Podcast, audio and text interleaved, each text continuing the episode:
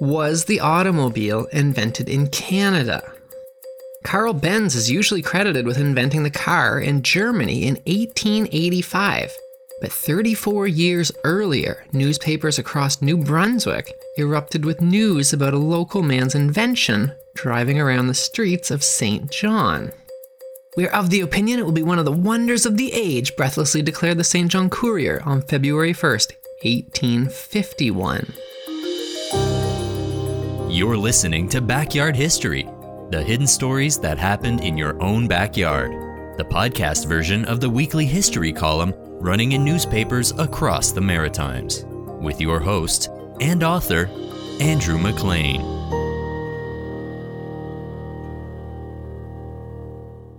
Highly important invention.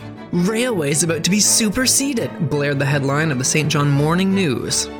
Meanwhile, another paper, the St. John Courier, wrote A most ingenious description of carriage has just been invented and manufactured by a Mr. T. Turnbull of this city.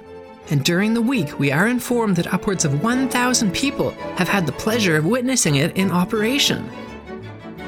The paper went on to describe the vehicle as three wheeled, with a seat in the front and with two levers on either side of the driver. The levers, which the paper called rudders were used to turn it instead of a steering wheel. It was a rear wheel drive powered through the two back wheels.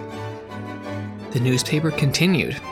The inventor has succeeded in discovering a motive power sufficiently strong to enable one man with ease to propel a carriage with himself in it at a rate of 30 miles or more per hour on a common turnpike road. That means 48 kilometers an hour. So, very little is known about 32 year old inventor Thomas Turnbull's life before he unveiled his invention in that cold February afternoon. We do know he was a carpenter by trade, and for years he had been spending his spare time quietly working away in a small garage that he'd built for himself in a rough part of St. John. He told the New Brunswick Reporter newspaper that he had invested three years of his life and a considerable sum of money into his invention. He called it the Andromenon carriage. News of his invention spread like a forest fire across New Brunswick, which at the time was an independent British colony with its own separate currency, the New Brunswick pound. This was still 16 years before Canada was formed into a country. Newspaper reports describing Mr. Turnbull's Andromenon driving down St. John's streets can also be found in the St. John Weekly Chronicle, as well as the Miramichi Gleaner. The reporters that witnessed it struggled to comprehend how it was possible for a horseless carriage to work. Bewildered reporters struggled to even come up with a frame of reference for something so ahead of its time as an automobile. This explains why newspapers often compared driving the Andromenon to acting as a horse. The St. John Morning News ran the headline Every Man His Own Horse. And the story continued As soon as the carriage is more fully tested on the street, every man in St. John who can afford to pay 30 pounds, which is almost the cost of it, may keep his carriage and act as his own horse, free of expenses. 30 New Brunswick pounds was the average working person's wages for a year and a half at the time. The morning news enthusiastically predicted the invention would be particularly useful for doctors, who were in short supply and were always on the move making house calls at the time. A reporter for the Chatham Gleaner described watching Thomas Turnbull drive the Andromenon in a February 11, 1851 article. He has the most perfect control of the carriage, the reporter gushed. He can drive backwards and stop it once it's at full speed. Although reporters asked Thomas Turnbull how the Andromenon was powered, he refused to discuss it, explaining that he was trying to secure a patent before revealing how his invention worked. He kept the engine hidden from the crowds of spectators, beneath a large black box. Was it steam powered, coal powered, electricity powered, gasoline powered? The newspapers didn't speculate at the time or really go into that much detail, so all we can do is guess. Many news reports emphasize that the invention deserved to be New Brunswick's contribution to the Great Exhibition in London. Its full name was The Great Exhibition of the Works of Industry from All Nations, although it became popularly known as the Crystal Palace Exhibition. This is because the building the exhibition was held in, which was the largest building in the world, was entirely built from glass and steel. Much like how Thomas Turnbull was a carpenter, the Crystal Palace building itself was not actually designed by an architect, but by a gardener. The Great Exhibition would be remembered as one of the most important events of the Victorian era. The whole world turned its eyes to Britain and its empire.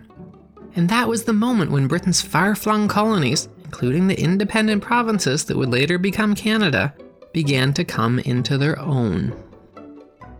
It took place from May through October of that year and would attract a staggering 6 million people from all over the world, each of whom paid the equivalent to $600 in today's money for a one day pass to see the 13,000 exhibits inside the Crystal Palace. Many of the exhibits that were there would go on to change the world. They would become so mainstream that they're taken for granted today. For example, one feature, which was not actually an exhibit at all, and it somewhat accidentally became something that we are all very familiar with in our daily lives, although we probably give little thought to toilets. Uh, the Crystal Palace had an invention that at the time was super rare indoor flush toilets. Much to the organizer's shock, their indoor plumbing in the building became the most popular feature and was a major draw in and of itself, which impressed visitors who brought the idea of indoor flush toilets back home, and they rapidly became common all over the world. Because there were so many entries from all over the world, organizers had to limit what could be displayed. This meant that New Brunswick was only allowed a single entry to the Great Exhibition, as they fell in the colonies and dependencies category. So, in New Brunswick, a highly vicious and remarkably politicized debate was raging for months over what should be submitted to the exhibition to announce the small colony's place in the world. The newspapers all over New Brunswick, and especially St. John's City Fathers, spearheaded an aggressive push to convince the government to send Thomas Turnbull and his Andromenon to represent New Brunswick at the Great Exhibition. In the end, the government chose to send fish and lumber to represent New Brunswick instead of what was possibly the world's first automobile. Not long after, the worst outbreak in Canadian history of the devastatingly deadly and highly contagious disease called cholera tore through St. John. People at the time were unsure how the disease was spread, and it was thought to pass through the air at the time. One year after the St. John outbreak, British doctors would figure out that the real mechanism of how cholera spread there was actually accurate speculation at the time in St. John about how it was spreading, but that talk was quickly shut down. It was considered too gross to even think about, but the reality was that they were right. It was human waste tainting drinking water that was spreading this disease. The disease ravaged St. John. City streets became deserted as residents fled to live in the woods surrounding St. John in an effort to escape the disease, which they thought passed through the air. Those who stayed lit massive bonfires that roared all day and all through the night in the middle of the streets to try and purify the city's air with smoke. The St. John Morning News described the Exodus as the largest evacuation in recent times, saying, Perhaps there never was such a circumstance anywhere since the people of Moscow evacuated their city on the approach of Napoleon's Grand Army in 1812. In a single summer, an estimated 1,500 of St. John's 30,000 residents, which is 5% of its population, died. Listed among the dead was a St. John carpenter named Thomas Turnbull. His Andromenon carriage was never heard from again, and Thomas Turnbull's patent for possibly inventing the world's first automobile was never filed. That was Backyard History with your host, Andrew McLean. Thanks for listening, and stay tuned for another hidden story that happened in your own backyard.